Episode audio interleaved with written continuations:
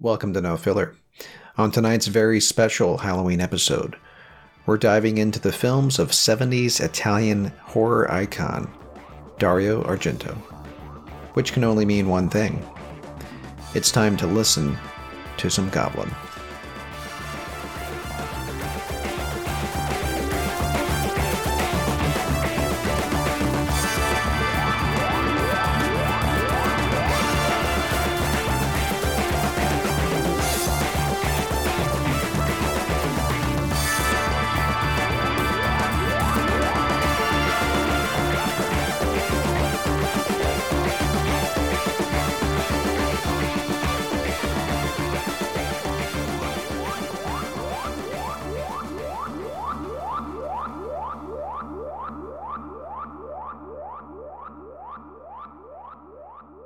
Happy Halloween, everyone.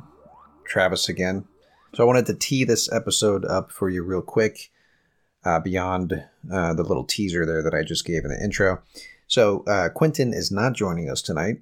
Uh, he is uh, dealing with some stuff, but he will be back next month. But I've got somebody even better than Quentin, honestly. When it comes to horror movies, I mean, he's not your guy. So I've got my good friend Adrian joining us tonight, who is both a horror movie fanatic, but also a legitimate, bona fide guitar player and musician who has been involved with a ton of bands. I'll let him intro himself in here in a little bit so you can get a better idea of his resume. But all I can say is when it comes to talking about classic horror and Italian progressive rock, I could not have found a better guest for tonight. So here we go my conversation with Adrian about Dario Argento and the music of Goblin. Joining me today is very special guest, Adrian Sebastian Haynes, or Ash, if you're in his um, his inner circle. Couldn't be happier to, to have you here. Nice. Yeah, thanks so much for having me. Really excited to to talk music, to talk a little bit of horror as well. So yeah, I'm looking forward to this. So um, like like I said, you're you're you're a musician. You've been a musician for ever. I figured you could give us a little intro about yourself, your current music projects, or anything you've done uh, recently that you want to talk about. Yeah, sure. So uh, I guess I you know I play all sorts of instruments, but I think guitar is kind of like my main thing. That's like the one I'm most comfortable with. That's if someone's asking me to join their band, they're usually asking me to play guitar. Um, nice. So uh, the two groups that I'm in right now, I just joined a new group um, that's about they're about three years old. I I jumped into this band over the summer. Um, it's called Stella and the Very Messed. So like instead of very best, very messed. Anyway, it's it's a fun band, um, and they're kind of an amalgamation of a, a bunch of different groups. There's uh, the drummers from a band called Black Books. The singer was in this kind of like regionally famous uh, pop punk alternative band called Cruiserweight. Uh, and she's just like an amazing songwriter. So just playing guitar with them. And then uh, another friend of mine who I've known since I moved to Austin, I just joined his, his band like right when the pandemic started. And that group is called Josie Lockhart. So Lockhart, like the like the town, the barbecue barbecue, barbecue yeah, capital, yep. capital of Texas, basically. Mm-hmm. So that's kind of like um, it's kind of like if Tame Impala and like Wilco had a baby. Okay, wow, dude, that sounds awesome. It's been it, it was a lot of fun, and I, would never really played slide guitar, um, so I played a lot of slide guitar with them. We just started playing with a pedal steel player. We have a show uh, our first show with the pedal steel player next week, so that should be fun. We um, worked on an album that's, I mean, gosh, it was like last summer, so it's not out yet, but hopefully soon, hopefully early 2024, we'll have an album out. So those are my two main projects, and then, you know, I was in this band for a while that I know you know about, uh, Major Major Major, which is like a garage pop mm-hmm. two piece, and also um, around that time, played in this band called um, Alex Napping, which is like indie pop. Um, toured with um, Hotelier. I'm, I'm, not sure if you know I've heard uh, of them, that yeah. that group. Um, so we were kind of like in that DIY slash kind of emo throwback circle. Um, definitely, definitely good times. Kind of miss. I, I was like going through. I I never really listen to any music that I'm a part of, but for for whatever reason, Yeah. like the other week, I I was listening to that and I was like getting pretty nostalgic. I was like, that was fun. You're getting nostalgic about the the emo, w- which was also nostalgic at the time. Is what you're saying? It's 'cause it was Exactly. a throwback. Yeah, cool. It's yeah there's something going. about yeah there's there's something special about that like 2000s era emo sound that you know for people on like in our age group yeah it's like instant instantly i'm back in like high school you know and i'm like got all my high school anxiety and stuff and it just puts you right back there you know It really does. It's like our version of like our parents' Eagles. Well, maybe Eagles is a terrible example.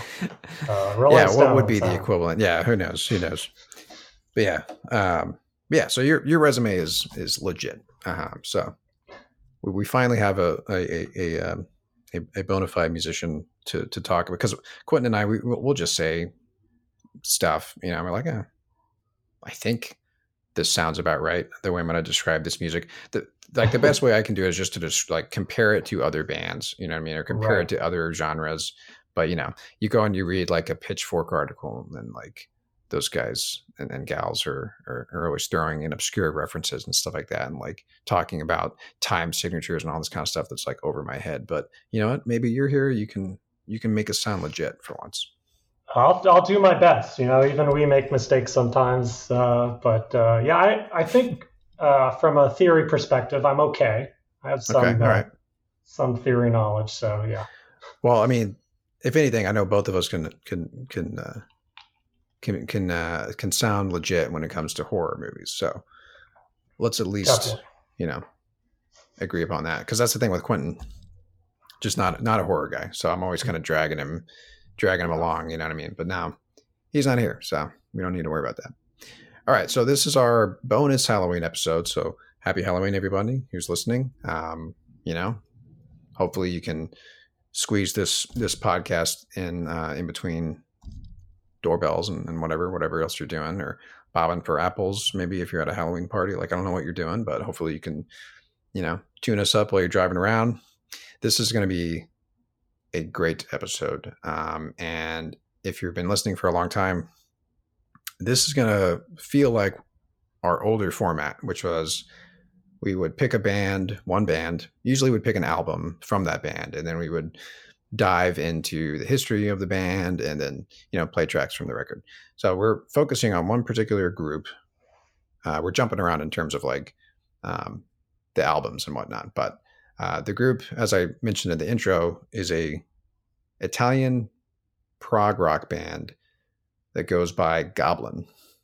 And if you're a fan of italian horror you've probably heard goblin's music. Uh, maybe you just didn't realize it but they are essentially the the house band, if you will, um, if you want to kind of think of it that way, of this uh, very well known Italian horror director named Dario Argento. So what we're going to do is play some songs from a handful of Dario Argento films that featured the music of Goblin. So in the intro, I, w- I played the uh, the theme song to Suspiria, and um, not the first time that that song has actually been played on this podcast. We did a, a sidetrack episode a long time ago on uh, Suspiria, and we played that theme song, and then we played a track off of the the newer Suspiria, which was Thom Yorke. I don't know if you listened to that record, um, Adrian, but I guess I yeah I totally forgot that he did that score because I Yeah. loved the movie. I only saw it that one time. It kind of blew my mind. Uh, I don't know how comfortable I would be with a rewatch, although I would like to rewatch it because there was a, a so much great stuff in that film. so I haven't actually seen the new one. I've seen I've seen the old Oh, one a couple times, Okay. but I haven't seen the new one. I would be really curious to hear what you think about the the latest one. I, I was glad that it kind of went off the kind of the deep end, and uh, it's it's just a completely different movie. So it, you're not like comparing it to the original as much, just because it feels so different, which I think was the right call. Well, I'm yeah, I'll, I'll watch it eventually. I know it's like three hours long or something like that, so yeah, I got to Yeah. get in the right mindset for it. But Yeah. all right, so let's jump into so the first film we're going to talk about. And uh, okay, I'm saying we're going to talk about the film. We'll we'll briefly discuss the film. I'm going to play the trailer, uh, and these trailers are are uh, great um, from an audio perspective too. So like if you're listening at home and you don't have YouTube up, you can't like pull up the trailer and watch alongside us. They're pretty awesome, even just just the audio from the trailer. So um, we'll we'll do that a little bit. We'll talk about the synopsis of the film, but you know we're here to talk about Goblin mainly. So um, so yeah, and then we'll play a track from each of these films. The first one we're going to talk about is Deep Red, uh, which the, the Italian title is Profondo Rosso. I'm probably going to butcher the pronunciation of all of these Italian words, but uh, Sounded good to me. yeah. So um, this was the first time that the Goblin and Argento uh, partnered up. So basically, let me just do a brief Goblin history here. So the the band is kind of like a it's comprised of a bunch of different Italian prog rock groups that kind of like came together and like had a, a bunch of different iterations before they became Goblin, and they put out like this uh, this EP under the name The Cherry Five. That was their original name, and it was like a uh, I don't know, it was a flop. Apparently, it didn't do too well, but Dario Argento, for whatever reason, stumbled upon the album and really liked it, and he was making Deep Red at the time, and he was not happy with the the direction, like the jazzy direction that the original composer was taking it in. His name was Giorgio Gaslini. And so then he brought in the Cherry Five or Goblin into the uh, into the mix, and they basically redid the whole score. And that was basically the the birth of the uh, the collaboration. And so after that, they changed their name to Goblin to kind of like match this new air this new realm of horror that they were finding themselves in. All right, so let's play the trailer. I also heard something, or I think I was, I was on Wikipedia and I read something interesting about, I don't know how true this is, but that Dario Argento like was like, I need I need the whole score like written in a day, and I need you to record the whole thing in a day. Uh, Wow. I think okay. that's I think that was for Deep Red. I think it was like incredibly rushed uh, recording Wow. process. That's interesting because some of it, yeah, some of it does sound sound kind of like um, like a jam session type thing, like something that came out of a jam session, which I can imagine.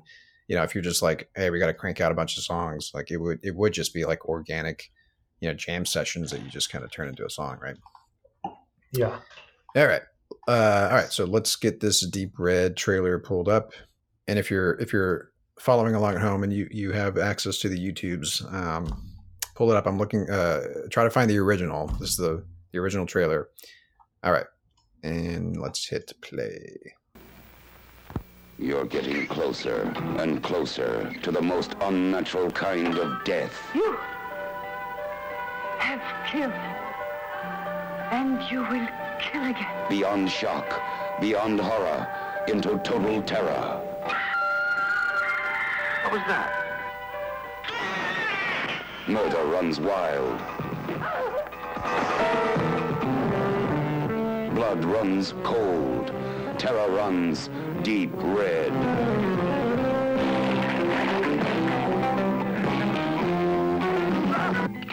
Everywhere you turn, death is running with you.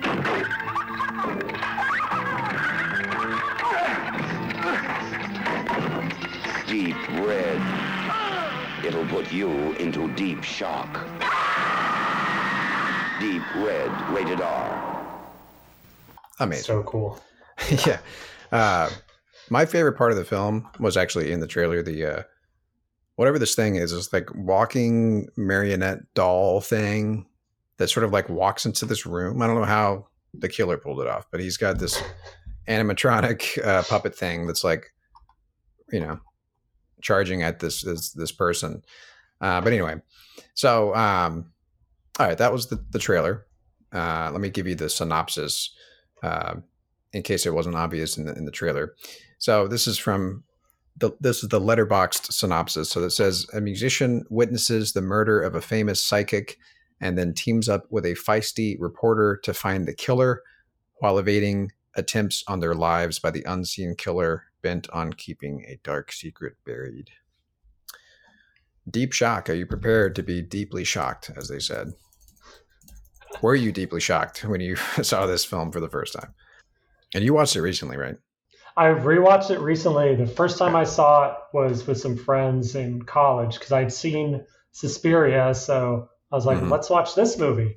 Um, and definitely a lot of mixed responses from From the your people friends. I watched it with. Sure. But um, I think it's so funny that this like piano player gets wrapped up in all this. I'm like, what are you doing? And he's like, kind of like um, going Right. across. Like the police never have a problem with him doing any of this stuff. It's like what? Like this is completely confidential. He's just like walking in around on on crime scenes and hey, maybe maybe that's Um, how it was. You know, seventies. You know, anything Yeah. goes.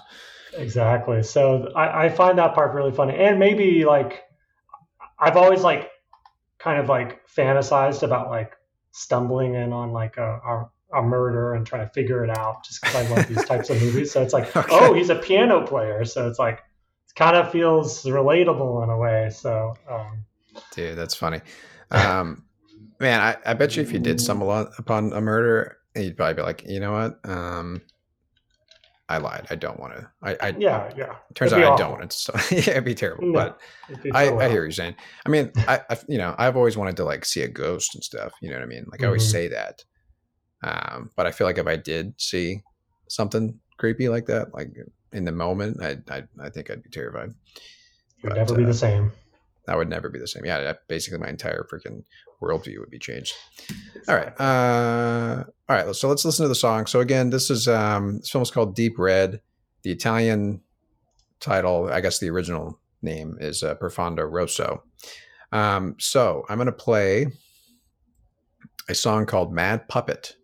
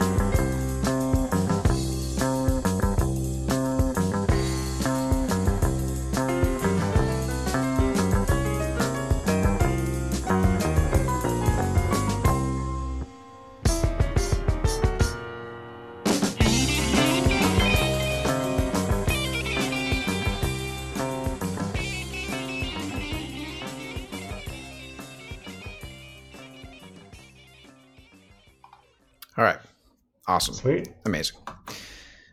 I wa- I was blown away by that track. So I don't actually I think it actually was played in the trailer. So it's it is possible that um this appeared in the film.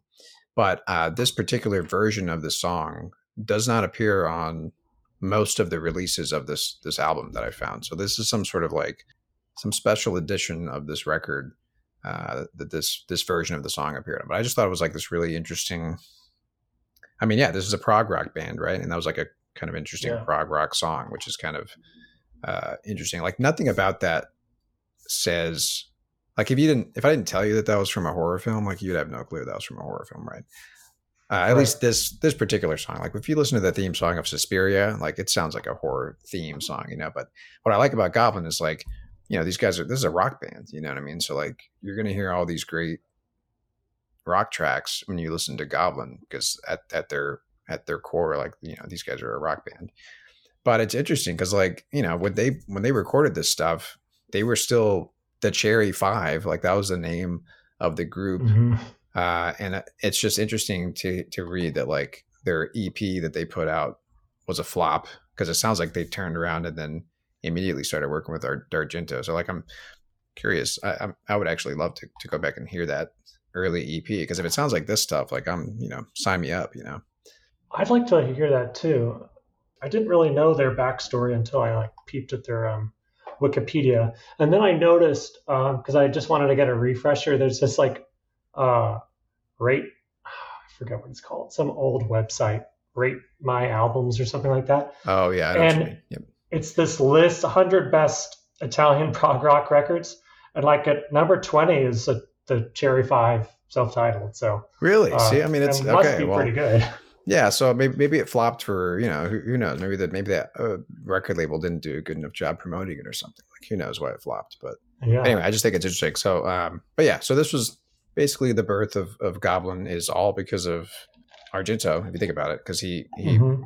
he liked their music enough to to be like, uh, I don't need this jazzy composer guy anymore. Let me get this prog rock group in here um, for this horror score, which uh, I can't think of too many horror films that that that you know utilize like a rock band at, for for the score. You know, like that. I feel like that's kind of what Yeah. makes his films unique is his partnership with Goblin, right? Absolutely. I mean, there's like everything about it is so locked in that time period. And I think sometimes that could be like a bad thing and distracting thing and makes things really dated. And I think in this case, actually does seem really dated, but like in a good way. It feels like it encapsulate, encapsulates so many cool things about the 70s that really only lived in the 70s. Yeah, like that uh that or that organ sound or whatever, that very particular organ sound. Uh if that's an organ, please correct me, Adrian, if I'm Well, wrong. It sounded it like some sort of synth or something. In the beginning, yeah, there was a Moog uh, or Moog, whoever. there's yeah, always- Moog, right? Yeah. Um, I always I've always said Moog, Moog, by the way. Yeah, me too. Me too. but, It looks like Moog, you know. know. That's what I Um, say. yeah. but it's a it's a monophonic synth, uh, so you could just play one note at a time, and that um, I think until like the mid to late seventies is when you could play like polyphonic synth. I'm not like a synth uh, expert or anything, but You just like Um, legitimized this podcast as like legit just by saying that sentence. okay, cool, sweet. Okay, I can sign off now. No, I'm just kidding. Yep, you're Um, good. That's all I needed from you. but yeah, that definitely sounded like a Moog in the, in in the beginning. Um, and yeah, um, what what else is so interesting about that track? I mean, I was a fan of the bass solo. You don't really hear bass bass solos that often. Wild. It's like who Yeah. thought that it made sense for them to turn that bass up so loud? I mean, it's so Yeah. loud. Um, Yeah. Well, let me let me give the roster here because, like, yeah, shout out to the bass player, I guess. Uh, so, and if you look at the Wikipedia page, there have been dozens of iterations of of this band. So, like, they they shuffle out um, new members all the time. But back when this was recorded, the the Cherry Five lineup. So I'm guessing that's who this is. So this bass player was named Fabio Pigna- Pignatelli. Hmm. Massimo Morante is the guitars. Claudio Simonetti is keyboards. Tony Tartarini is vocals, and then Carlo Bordini is drums. So uh, if you if you look up this, this this discography of Goblin, at some point they switched their name to Claudio Simonetti's Goblin. So he's like kind of like The the, main guy. mainstay. Yeah. So like you know they break up at some point, uh, and then they come back together, and you know it takes on all these different forms. And Claudio's kind of like the guy that's Claudio and, and Massimo have kind of like stuck with it for most of it. But anyway, all right. So uh, yeah, that was kind of more of like a fun like rock song. I think most of the other tracks we're going to play are going to feel more like uh, horror because you know this is it's Halloween night after all. So I, you know I don't want to. I got to keep spooking you guys here. Yeah, and Deep Red is like it's it's interesting because it has a lot of horror elements, but it's uh, I guess since it's a giallo movie, it's like a murder mystery. So Yeah. uh, I was gonna, yeah, I was definitely gonna have that combo with you. Um, in terms of like, because when we talk about Suspiria, which we're gonna, we're gonna play a track from Suspiria next, which a lot Awesome. of people say Argento, all he does is giallo films, and people will correct, will very, very, very quickly, uh, be very quick to correct you and, and say that Suspiria is not technically a giallo film. Um, but yeah, the, the the classic like giallo is like kind of like a whodunit mystery kind of thing, right? Murder mystery type situation and Deep Red is definitely that. Um, and so is uh, yeah, so is a lot of his films. Uh, but Suspiria is not. Suspiria is like a classic, like just like ghost horror kind of film. You know what I mean? I forget what he calls it. There's like the Inferno trilogy or something, like, or no, the Yeah. Witch yeah. Well, I think? Inferno is yeah, it's part of it, of it. right? Was then Inferno supposed to be like a prequel or like a sequel to Suspiria? I think it was in the same like universe or something. It seems like yeah. So there's like a group of witches, and I'm forgetting their names, but I think yeah, the witches that are in or mentioned in Suspiria are also. I don't. e- I don't even think you see the witches in, in Inferno. Spoiler alert! But they're involved in like the in the in the story. Inferno's a really weird one. I I saw that for the first time recently. I haven't seen Um, it. I'm gonna have yeah. to watch it. Yeah, so the Wikipedia calls it a thematic sequel to Suspiria. All right. Anyway, so let's get into Suspiria. This song is is is really cool. First, let's play the trailer. Uh, so this is this trailer's great, man.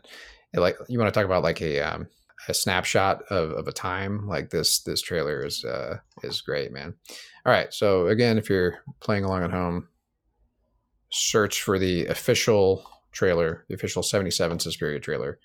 And uh, yeah, you should be should be uh, greeted by a, a lady combing her hair is the uh, first thing you see. All right. So here we go.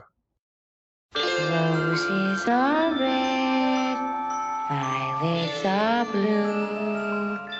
But the iris is the flower that will mean the end of Suspiria.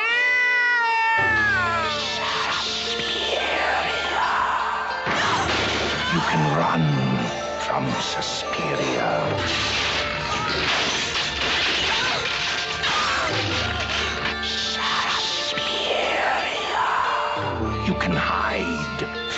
Suspiria.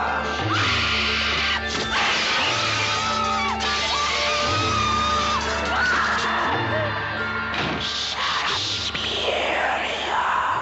But you cannot escape. Suspiria. The only thing more terrifying than the last 12 minutes of Suspiria are the first 92.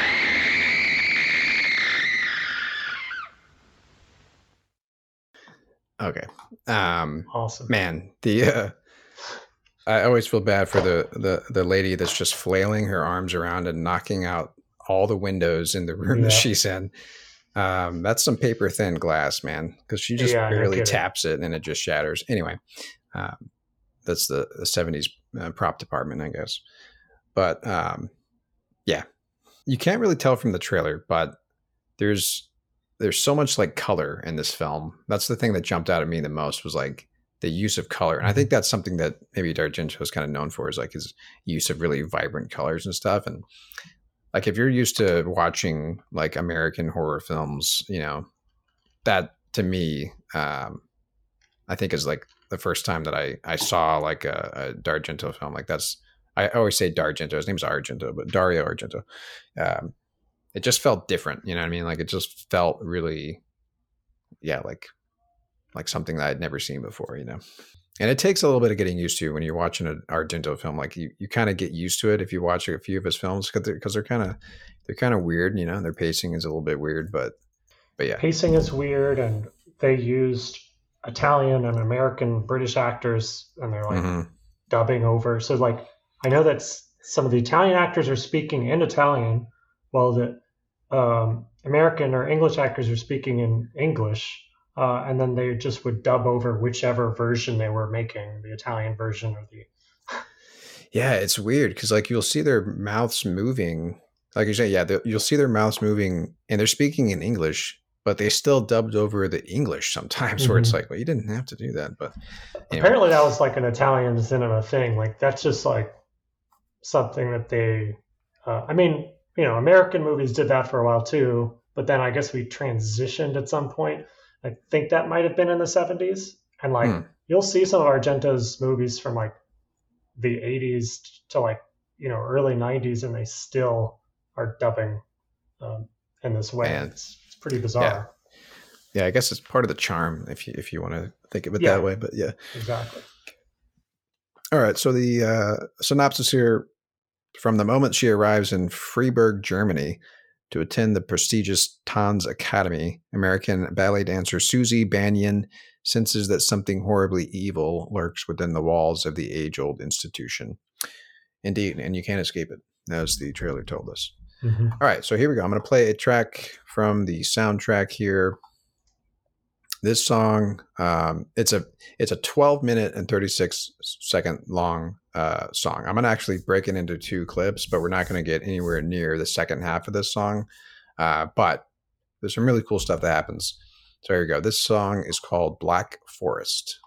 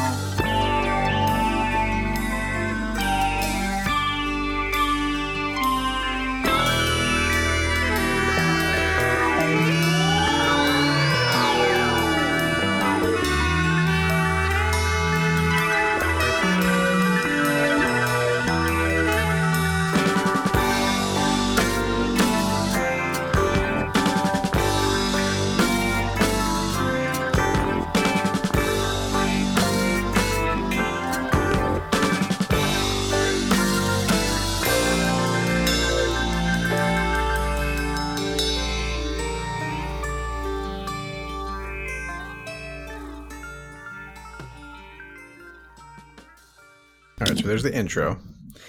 Uh, awesome. I, I love that saxophone, man. I just yeah, love it's it. so cool. It's pretty unexpected when it comes in. Yeah, you're not expecting it. And um, I, I don't know how often they actually feature a saxophone in, in their music. Um, the guy is not actually credited as a member of the group, or at least in on the Wikipedia page um, when they list out the, uh, the the lineup for for this particular soundtrack. I'm trying to find out who that saxophone player was. I'm on the Discogs page. I don't see him listed Mm. here, so who knows? Oh, interesting. Um, but yeah, uh, that to me, I guess, kind of makes this a prog rock song, I guess. But I mean, that's kind of hard to define, I guess. Like, what makes a prog rock song? Like, I've always kind of, when I think of prog rock, I always think of um, a band like Rush. Yes or Moody Blues or Rush, yeah, something like that, um, where it's like this blend of rock and like classical music. You know what I mean? Yeah, and it's it's interesting. It's like so many. It was so big in the seventies, uh, everywhere. I mean, and America had its own version of prog rock. You know, England had its own version of prog rock, and Italy had its own version of prog rock. I always thought that I- It- Italian prog rock to me sounded more classical, maybe. Mhm. Um, obviously, the two songs that we've heard kind of are, are- I think, are more kind of in the jazz fusion world. That's what I was gonna say. Yeah, what's the difference between prog rock and fusion? Because to me, it's always like jazzy equals fusion, classical Yeah. equals prog rock. If you really want to like oversimplify it, but I don't know if it's that. I don't know if it's that straightforward. But yeah, anytime I when I think of jazz fusion, I think of like Steely Dan or something like that. You know what I mean? Mhm. uh, where it's like the perfect blend of, of jazz and rock. And I guess because I heard a saxophone in this song, my mind's like, oh, I guess it's kind of like fusion, right? There's another term for that with Steely Dan. What is it called? It's like, um, I mean, obviously there's yacht rock, but Right. um, I I always kind of thought fusion jazz didn't have vocals Okay. generally. Okay. and then prog rock has because I, I think one of the i mean goblin doesn't have vocals so it's like i feel like Mhm. it kind of could be It could be, a yeah. mix of fusion jazz and prog but i mean i love yes by the way i'm a big prog rock fan Are you? oh yeah i mean that was you know I, I i was so into classic rock because of my dad and then got into prog rock and it was like to me it was like this is the best rock music can get because it's like rock Mhm. music but it's like sophisticated Yeah, it's unquote. It certainly, it certainly makes you feel, makes it makes you feel that way when you listen to it, especially like a, a Yes song, right? yeah Um, yeah. So we've we've done one episode on Yes. If you're oh curious, cool people people out there, if you want to go back in time, uh, in 2019 we did an episode on um, Fragile. iconic and some of this stuff the, um, this first one especially if, if there's any king crimson fans out there the record red the first song reminded me of that a lot that's probably my favorite or one of my favorite prog rock records of all time The the first uh, Goblin track that we played the first goblin track what was that one called again that was called Mad Puppet. mad puppet um, Mad Puppet. Yeah. yeah, it's- there's like that record uses a lot of tritones. Sorry, Mm. I, I promised I'd bring some theory into this. Do it. Do it. Tritones are like uh, it's a flat fifth, so it's basically just sounds really off. Um, it makes things sound really angular. Um, there's like one scale that you can kind of use with it. Well, more or less, it's called whole tone, and there's only two versions of this scale uh, Yeah, because I'm I'm loving this right now, dude. it's it's all like whole notes. So if you just play whole notes on the piano all the way up, that's a whole tone scale, and it sounds wild. I think they used it like in silent films when like a, a train is coming, um, Mm. you know, kind of just like kind of like almost to like give you like a reaction, you know, kind of like scare you. Okay. So it's supposed to sound like unsettling, kind of, or Yeah, it sounds really unsettling and wrong and shocking. And um, okay, interesting. and King Crimson and in Red, um, several of the songs kind of utilize this like th- these tritones, and I feel like that uh, the Goblin song "Mad Puppet" did that in, in the first half of the song. Well, that's interesting, especially since um since the trailer's like you're gonna be in deep shock, and they're using like these tritones or whatever uh, that are supposed to kind of like leave you unsettled and stuff. So maybe that was intentional. Yeah, I wonder if like I always like to think about like what the the creative process it was here, and if if Ar- Mhm. I know Argento is a really opinionated person, so I wonder if they were just like, hey, give me something like really shocking and and insane, and they were like, okay, this this scale's really you know off sounding. So let's try. it. I mean that that's an interesting. Like, yeah, I wonder how much. Like, yeah, it, it is interesting to think. Like, if he just calls his prog rock band up and it's like, "Hey, can you score my horror movie?" How much? Yeah, how much did he kind of lead them? You know, or like give them any Mhm. sort of like. Yeah, that that's an interesting. Yeah, and I would think if we could find um, the Cherry Five's uh, debut EP and see how different it sounded from yeah. the Deep Red soundtrack, that would probably answer that question. Because like, hmm and that could be interesting if like we could credit Argento for like sort of like steering him toward like the sound that they went on to develop, you know. But anyway, Yeah, definitely. all right, uh, okay, yeah. So we're gonna actually pick this track up again because uh, I wanted to at least play. There's a, a pretty cool guitar solo that happens. So I got a guitar player on the show. We got to play the guitar solo. So here we go. All right, so we're gonna pick back up where we left off. The song again is called Black Forest off of the Suspiria soundtrack.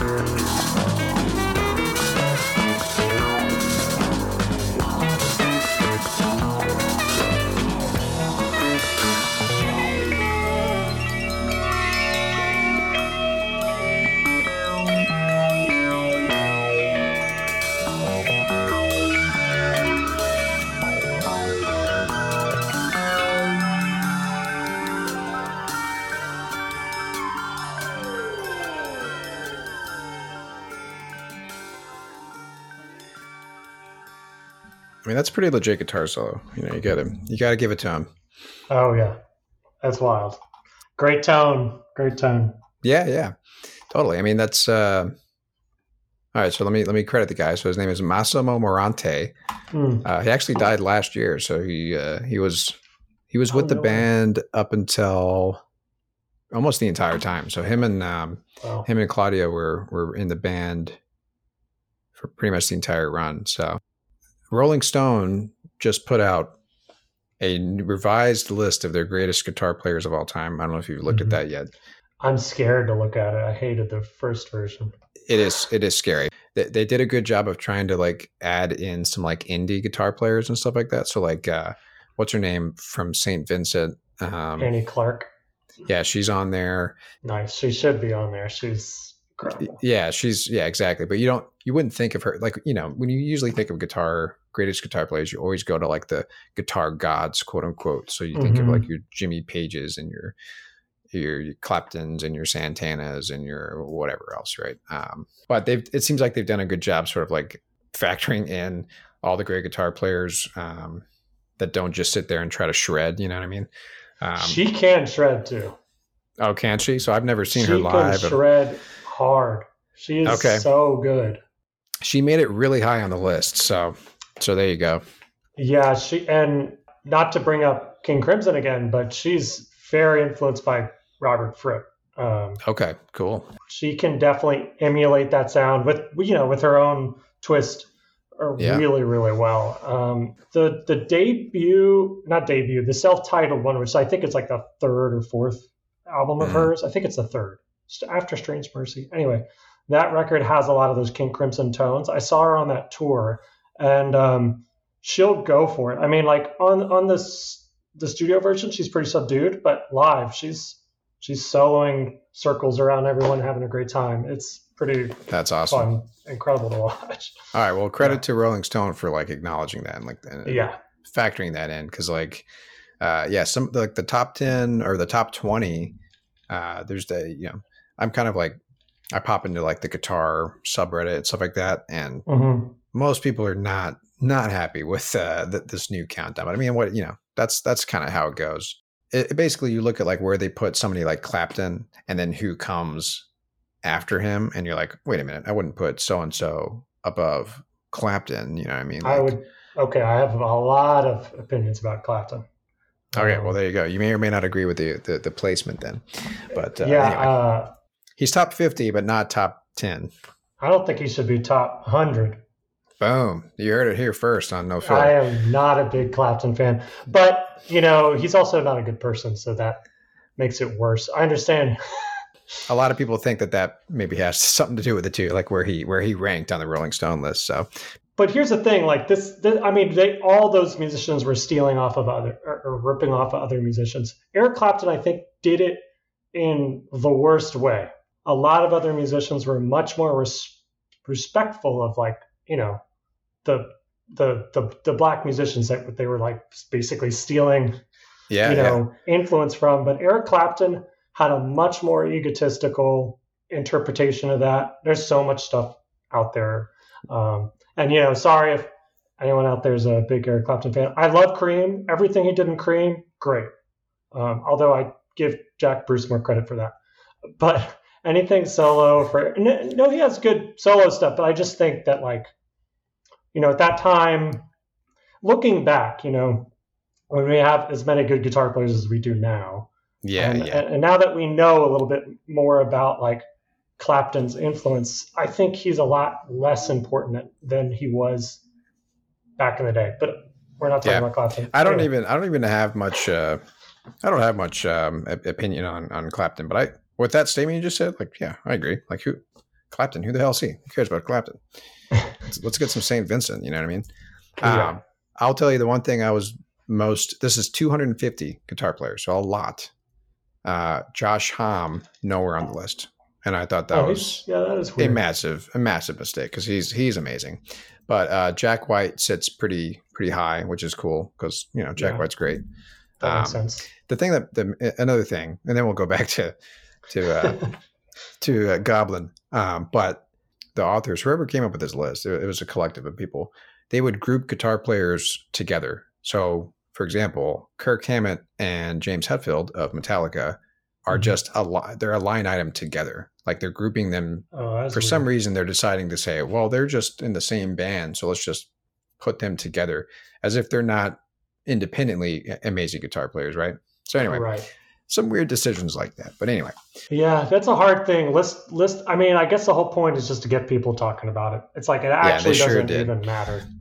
yeah success All and, and they, they yeah you know they knew they, they knew that this would generate the buzz that it did because you know if Yeah. you're if you're a guitar player or a fan of rock music you're going to have an opinion about this list for sure but uh, you know All same thing happened with their first their first yeah exactly um you know their first list didn't exactly get it get it right either but you know everybody has opinions everybody likes who they like so that's just the thing Yeah, nobody yeah, you know sure. you, nobody's going to make the list that lines up with your exact dream list you know what i mean so Oh yeah. all right, let's move on. So this is interesting. Um, I've never seen this film, uh, and this is a um, a last minute entry of the songs I decided to play today. So I, I sent you the list of films I was going to do, and um, this was not included. So I'm curious if you've seen this. Uh, this is originally a film by George A. Romero called Martin. hmm came out in 1977 and when they went to release it uh, for for the Italy market Argento did the edit for the Italian version and decided to scrap the original score of course in favor for Goblin so it's just funny because like the film had its own score and then when it got into Argento's hands he was like no no no we're not going to do this I'm going to bring in Goblin and they're going to they're going to do it the right way, you know. So anyway, um, that's maybe that Goblin. yeah, maybe that goes back to your opinion, your your, your comment about um, how opinionated he was. So he he probably, I'm sure he listened to the original score and was like, "This is not good enough. I have to get Goblin into the studio." But that So means that we get another great uh, Goblin score. So I'm glad that he decided to do that. Uh, but what's interesting about this score, though, uh, or at least it's funny, I said bring Goblin into the studio. He didn't bring him into the studio at all. He just took songs from some of their independent releases and just put them on the film. So the score is actually comprised of a album that Goblin put out just as Goblin, not tied to a movie at all, called Roller, came out in 76. And then there's some other songs from a concept album that they put out that I'm not going to pronounce correctly. Uh, Il Fantastico Viag- Viaggio del Ba- whatever. It's the fantastic journey of this Italian name I can't pronounce. Came out in 1977. Anyway, so Okay. um, it's interesting because these are actually songs that weren't written for this film at all. They were just written separately and released independently of the movie. But whatever, it's still a Goblin song, um, and it's pretty cool. So here we go. This is Wampyr. Well, that's the name of the Italian version is Wampyr, as in vampire. Um, but the original uh, title was Martin. And let's watch the trailer. My name is Martin. I'm 84 years old. People think I'm crazy when I tell them how old I am. I'd like to be normal. I just have a sickness. The only way I can survive is by drinking blood.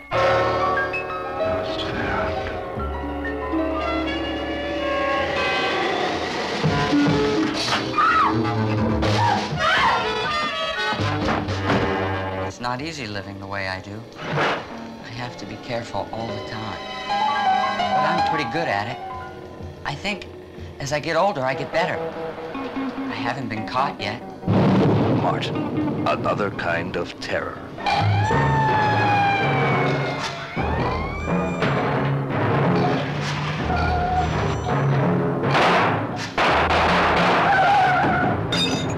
You see, people don't understand what's wrong.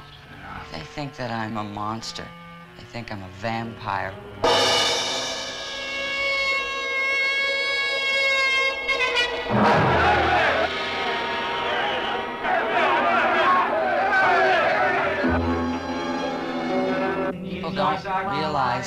Those things I see in the movies are not real. I don't have a whole lot of women. It's nice to watch them. I watch them a lot all the time. I have to, to be sure that nothing goes wrong. I follow them. I plan. I'm very careful. I have needles now. I can use them. I can put them to sleep. And it doesn't hurt.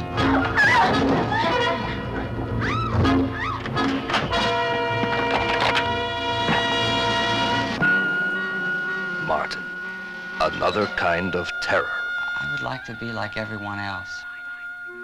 I have to do things that I don't necessarily like to do, but I want to stay alive.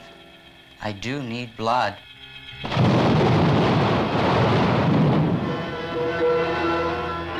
Director of Night of the Living Dead. Martin, another kind of terror.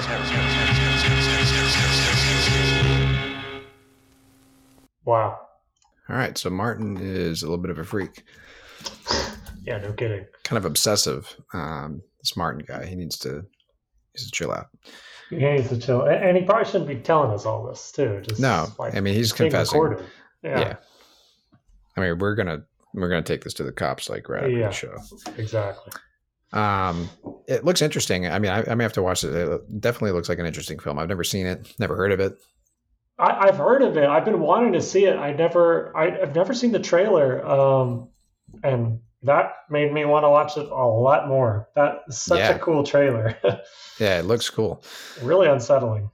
Yeah, no, I uh and it's George A. Romero, so you know, Yeah. horror icon, right? Um, but so that's actually not the first time that um, Romero and Argento have collaborated. So um, they they kind of worked together on on Day of or Dawn of the Dead uh, in '78, and Argento actually got a producer credit for that film hmm and provided the soundtrack, which means you know Goblin performed it is what that means. But anyway, so yeah, it sounds like they they were they had kind of a partnership as well in the same way that him and Goblin uh, did. But uh, yeah, I definitely want to check that film out. Um, Yeah. it's interesting, kind of like a you know from the perspective of a vampire kind of thing. Like you hear his, uh, you know, it's kind of like a diary of a, a vampire situation going on there. But that's kind of uh, interesting. Yeah, super cool. And I mean, the 70s, not to get too deep into this, but 70s were such a scary time with like the, you know, the rise of serial killers, you know, and Mhm. it has, I mean, to me, it seems like an, an analogy to, to that, you know, kind Yeah. of this idea Yeah. of like a sociopath, which is like kind of, you know, a quote unquote new idea to the mainstream back then. And yeah, it was like really unsettling to see how nonchalant he was like talking about this sort of thing. I mean, obviously it's ridiculous because he's a vampire, but you know, it, it yeah, it was that was an effective trailer. That was a really good Yeah. trailer. Yeah.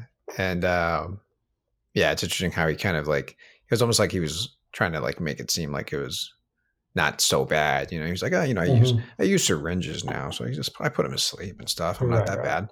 Yeah, But, uh, anyway. So he's like, oh yeah.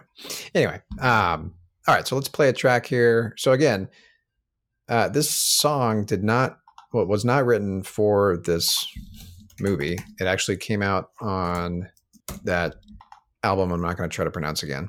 Well, I can say the English, the, the translated uh, name was uh, the, the Fantastic Journey of Bagarozzo Mark. Came out in '78. So here we go. This song is called Danza.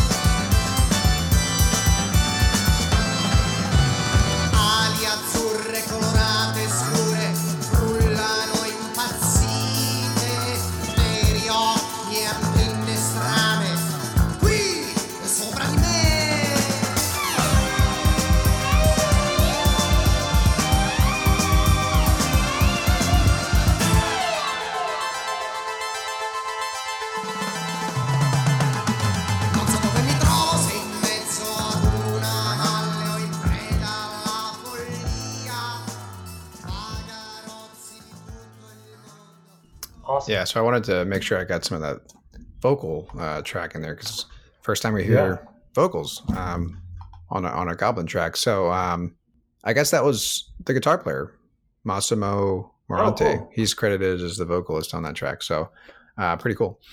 Yeah.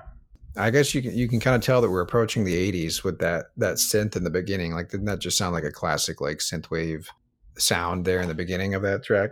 For sure. Yeah, I wonder what synth that they used for that. So it's, I mean, they could have. So I was kind of looking into this before because I was curious. I was looking into some Italian prog. Anyway, um, you know, uh, Vangelis was like used this polyphonic synth. I think it's the Yamaha CS80. Mm. And I know that a lot of Italian, there's another Italian kind of uh, horror composer that I really like, Fabio Frizzi. I've heard of that.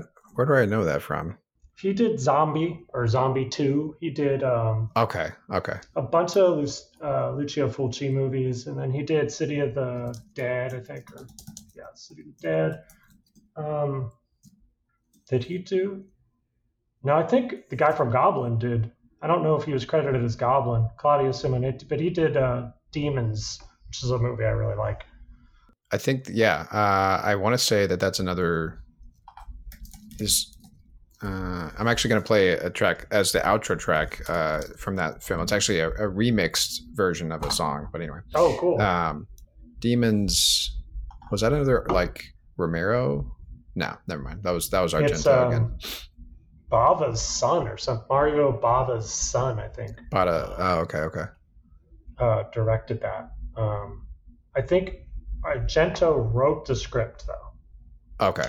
Um, he wrote both of those Demons movies, Demons one and two. I have a funny story about Demons, um, Go for it. if you want to hear it. So Yeah, this is the in, night to hear about demon stories for sure.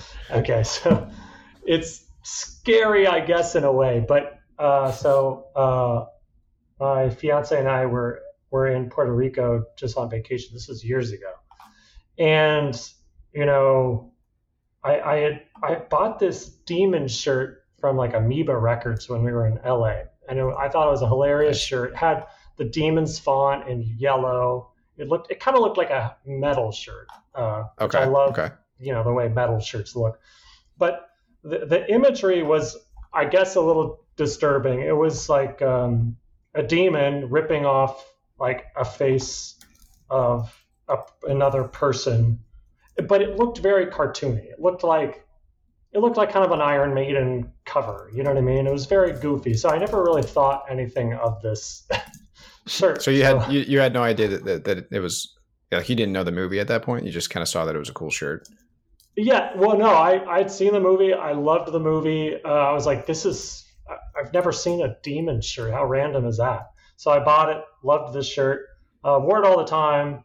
Um, you know, I knew it's something I wouldn't wear to a job interview or anything Sure. like yeah. But, I mean, uh, to be fair, you could have worn that to the interview for Life and we still would have hired you. I'm just going to put that out there okay, good to know. Good to know. If I could just turn back time. next time. In fact, in fact, I would have like, I would have just hired you on the spot probably.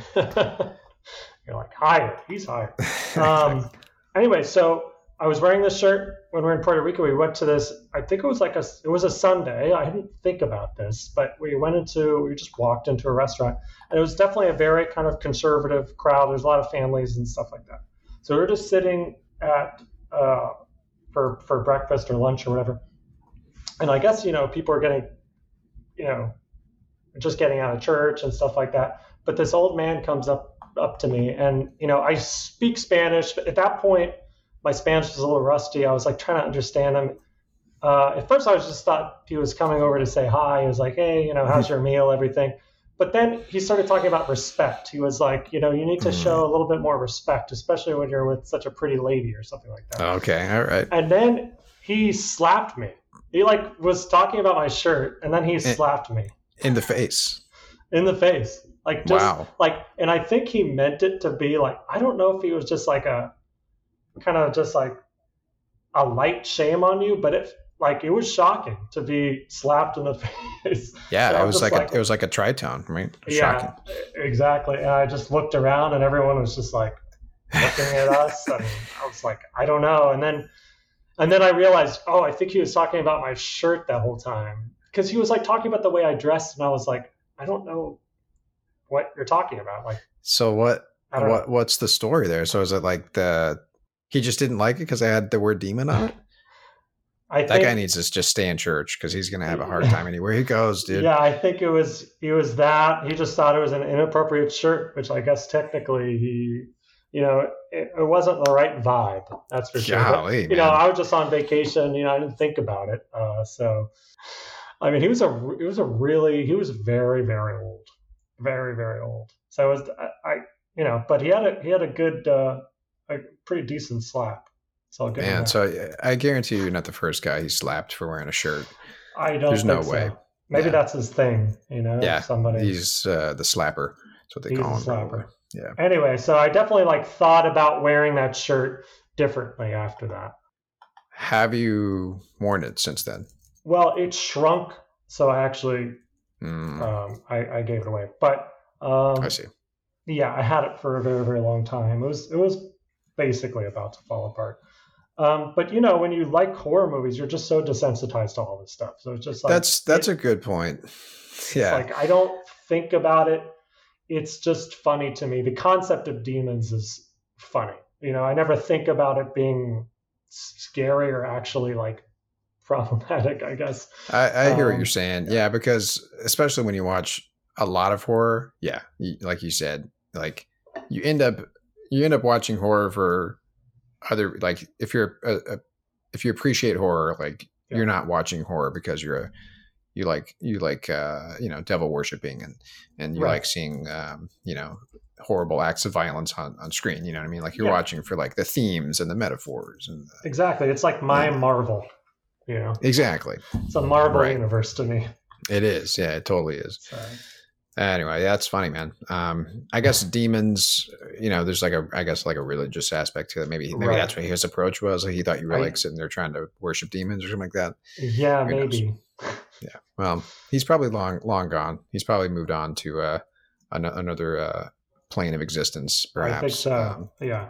if, if his if his beliefs were correct, he's he's sitting Yeah. up in heaven right now. or maybe he slapped the wrong person. Who knows? Maybe, yeah, maybe he's maybe he's downstairs cooking. You know, whatever. All right. Well, I got one more track for us here. So this particular film, um, our coworker Brian told me about this. BK. I'm not going to give his last name, but we we know him. He's another horror fanatic at uh, the company that we work for, and he was telling me about this film. He was telling me about this very uh, inventive uh, form of torture that this killer um, Mhm. devised, and uh, you see it in the trailer, and it is very unsettling. Uh, even to watch the trailer, it makes you cringe. Uh, but this movie came out almost a decade after Wampyr, so we're jumping into the future. So at this point, I don't believe Goblin is Goblin anymore, but Argento still works with three or four of the members of Goblin. Uh, so like I think Claudio and, and some of the other guys. Uh, so you know he's still he's still working with most of the the Goblin uh, musicians. They're just they're not Goblin anymore. Anyway, so this is '87. This movie is called Opera. And have you seen Opera? Yes. Okay, so you know exactly what I'm talking about because it's the imagery that you immediately think of when you think about opera. It's on like the cover of the film. Uh, it's in the trailer. Um, so I'm just going to say that this is another theme of Argento. He he loves showing you close-ups of eyeballs getting Mhm. all manner of of, of uh, you know puncture and stab and whatever the heck else you can do to an eyeball. Like he'll do it, right? Um, and in this particular film, I'm just I'll, I'll try to describe it, but you should watch the trailer.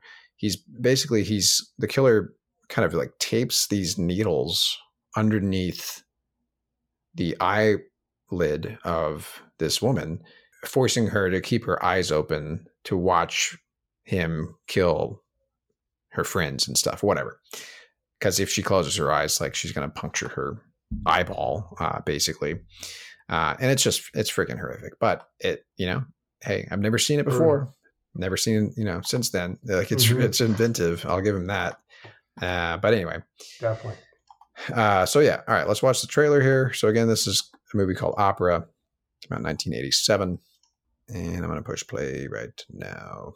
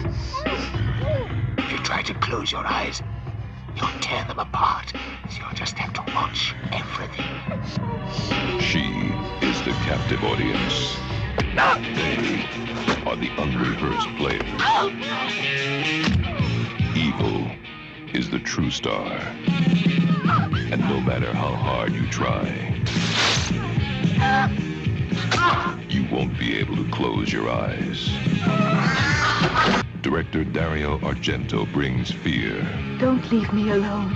I'm afraid. passion, obsession,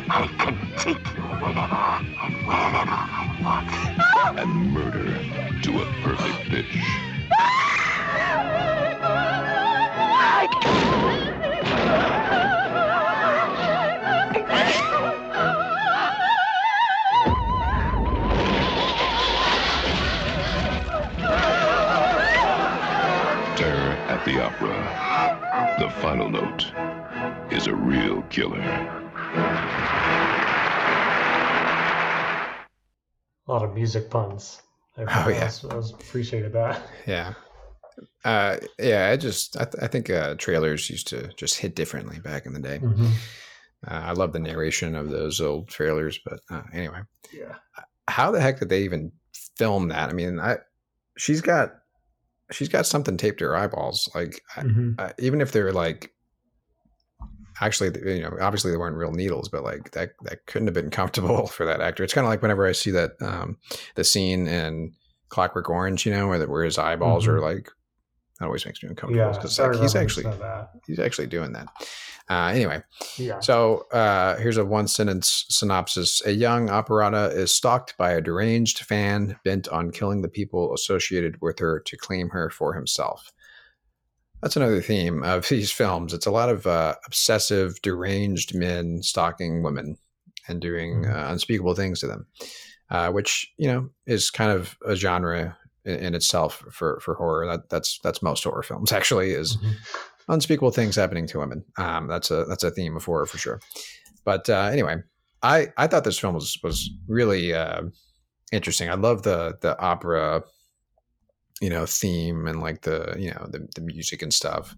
Obviously, you heard it in the in the trailer. Like there's a legit opera happening throughout the film that like is an interesting sort of like backdrop for this thing because she's like a lot of the kills and stuff are happening like backstage and like underneath the, the Mhm. stage and all this kind of interesting stuff and then in this apartment um, of hers like in the trailer it shows like i was saying with eyeballs getting um, you know destroyed there, there's an eyeball that gets shot uh, through like a peephole this guy shoots some lady through the eyeball you know Um, yeah, didn't yeah. um gosh, I don't remember where I heard this, but I could have sworn that Tarantino borrowed that scene.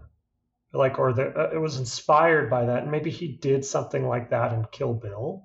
the needles That's under the eyes Not the needles, but the the shot that's shown in the trailer of the bullet going through like the door. it's a really cool shot like for the It's for the 80s like it's it's great yeah, uh 87 like it looks awesome. It really does. yeah you can basically see it like traveling through the peephole thing um the door it's awesome. Yeah, um but yeah. So very all right cool. so the song that we're going to play here i think it kind of it has kind of a classic pipe organ kind of thing going on which i think uh is very appropriate for for horror. Uh so here we go so this song it's actually credited as claudio simonetti so maybe it was just him by himself. Yeah Mm. so this is actually we're down to claudio just by himself. Um so i'm just gonna pretend that that's still goblin. Um it kind of is but anyway all right so this song is called crows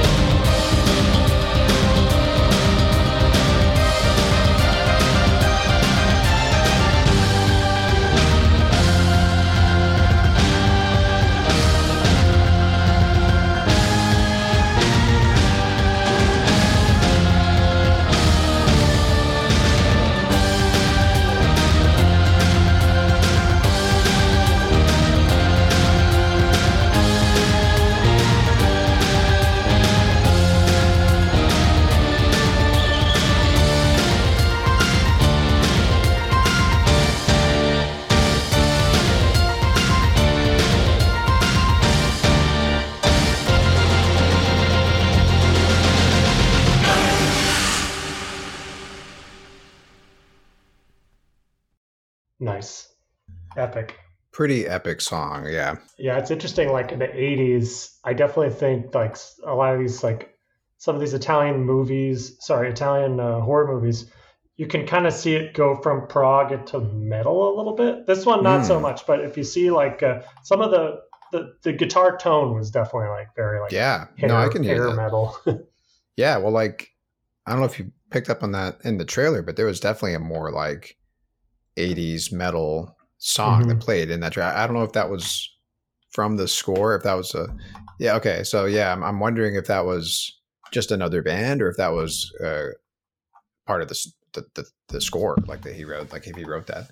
in Tenebrae, I think I was like, because I rewatched that re- recently, and it's, I think I saw that like Motorhead played on it, Okay, and there's definitely some like metal aspects of that. Because I know Goblin was involved in that too.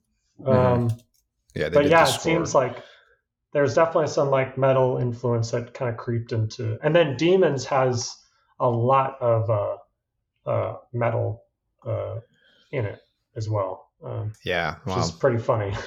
metal and uh, and horror definitely go hand in hand, you know. Oh, yeah, agreed. Well, all right, that was it, man. We're done. Amazing. So if I if I haven't convinced you out there to go listen to Goblin, um, I, I don't know what else to do. You know, I don't know what else to do. Um, if you're if you're a fan of of seventies rock, like these albums are are kind of um, kind of uh, almost like hidden gems. You know, if, like if you haven't if you haven't heard of them before, like they're they're just amazing. You could put them right up there with with other great prog rock groups from that era. Um, and then if you're a horror fan and you haven't watched any of these films, like, you know, get yourself in the right mindset because they're they're different. Like these films are different. They're they're kind of weird. But once you start to watch a few of them, you kind of get an appreciation for them for sure. Definitely. There's a whole world, you know. And and if you're uh if you have a uh I think it's called Tubi. If you have uh the Tubi app on your Apple TV or your Chromecast or whatever, they actually have an entire section devoted to Italian uh, Giallo films, and it has a lot of these. Oh, that's cool. Yeah, which tells you like uh, Tubi is kind of like in terms of horror, like they they kind of they, they get it. I mean, if they made a, a whole section devoted to to that, then that's pretty niche stuff. You know what I mean? But Oh uh, yeah, and a lot yeah. of the copyright stuff on Italian horror movies is like I don't know if it's just like just not active, but you could find a, a good amount of these. If you go through the Argento movies and you're like, I want more of this, just go on YouTube and like search for Italian Giallo movies or horror movies 70s, and like I found a playlist once and I saw like 10 movies through this play YouTube Wow. playlist completely for free. Hopefully it's still up. But That's probably why why, ago. why Tubi uh, has so many of them because they're I guess they're just they're Yeah. probably the licensing them is just like non-existent or whatever. Yeah. Anyway, all right. Well, Adrian, thank you for joining me tonight. This has been great. Yeah, thanks for having me. This was so much fun. Uh, this is Halloween night, so everybody out there make uh, make wise choices tonight. You know, don't do anything stupid. um, but yeah, if you need if you need a film to watch, we just gave you like four or five recommendations. You know, maybe start with uh, Suspiria. Um, that's probably a good entry. Um, Agreed. definitely one of the, the films that he's most well known for. And I think that the Suspiria theme song is is pretty iconic. So that might be one of their their better known themes. So hmm all right, well, uh, as always, you can find us on Instagram. If you search for No Filler Music Podcast, will pop right up. Uh, we don't update our Instagram, as we like to say around here. It's just kind of there. Um, but you can reach out to us on Instagram you have any music suggestions or anything like that. Tell me about a, a Italian film that I that I missed, a, a horror film that I missed, um, and maybe we'll we'll talk about it next month. So uh, yeah, Quentin should be back on uh, next month's episode, and uh, we're getting close to our our year end wrap up episode. So we're going to try to do that again this year, where we do an episode a week in December devoted to our top tracks of 2023. So look forward to that coming soon. Uh, thanks again for joining. My name is Travis. That's Adrian over there, uh, sitting in for Quentin. Uh, we will talk to you guys next month. Take care.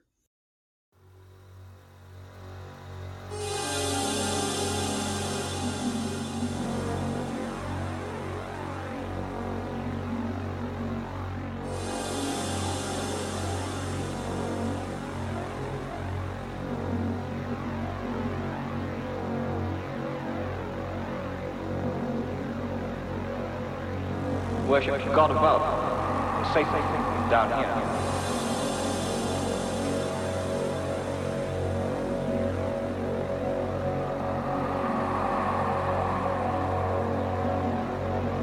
Worship God above, and Satan down here.